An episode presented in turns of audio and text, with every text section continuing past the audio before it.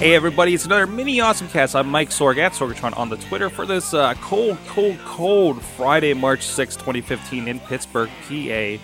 Today we're going to talk about places that are even colder than what it is here, actually. The Verge reporting that a NASA probe is orbiting a dwarf planet for the first time ever. Uh, they go into this about how uh, uh planets like, uh, in this case, Ceres, um, and uh, Vesta is another one that they they already took a look at, um, according to this. It, but this is more in the asteroid belt. These are considered dwarf planets. Apparently, according to this, they were on their way to becoming a planet this, the way that Pluto has. It had been classified and unclassified. Um, but I guess we're uh, screwed up by the uh, gravitational pull of, of, Jupiter. And I guess they, they, they find themselves between Jupiter and Mars, uh, if you want to get some solar system geography going there. Um, this is really interesting because this is something that's not a planet. This is something that's, that's you know, um, you know, different than just sending something to Mars, uh, and actually a little further if, if, if I'm if I'm correct. Um, this is an exciting time if you're you're like me, grew up uh, kind of in the uh, uh, shadow of the space race. Nothing was really happening. We, of course, you know, in the 80s, I mean, I think things were kind of slowed because of uh, the Challenger uh, around around the mid 80s.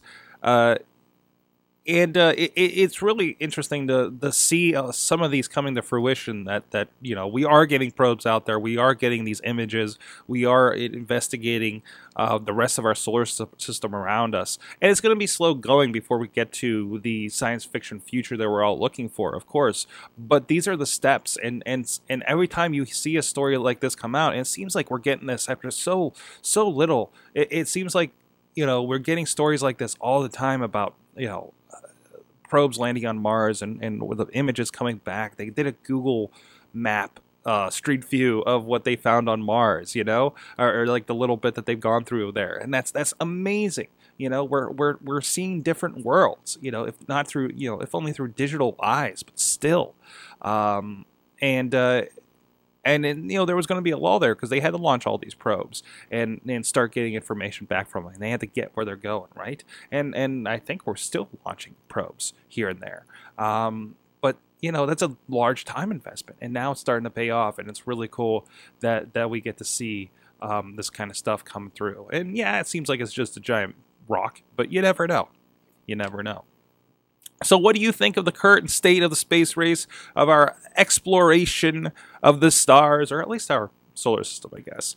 Uh, let us know here on the YouTube comments, uh, youtube.com slash inawesomecast. Get all the links over at awesomecast.net, and please let us know on Twitter at awesomecast, or find us on Facebook and Google Plus as well. And we'll see you guys next time. Have a good weekend.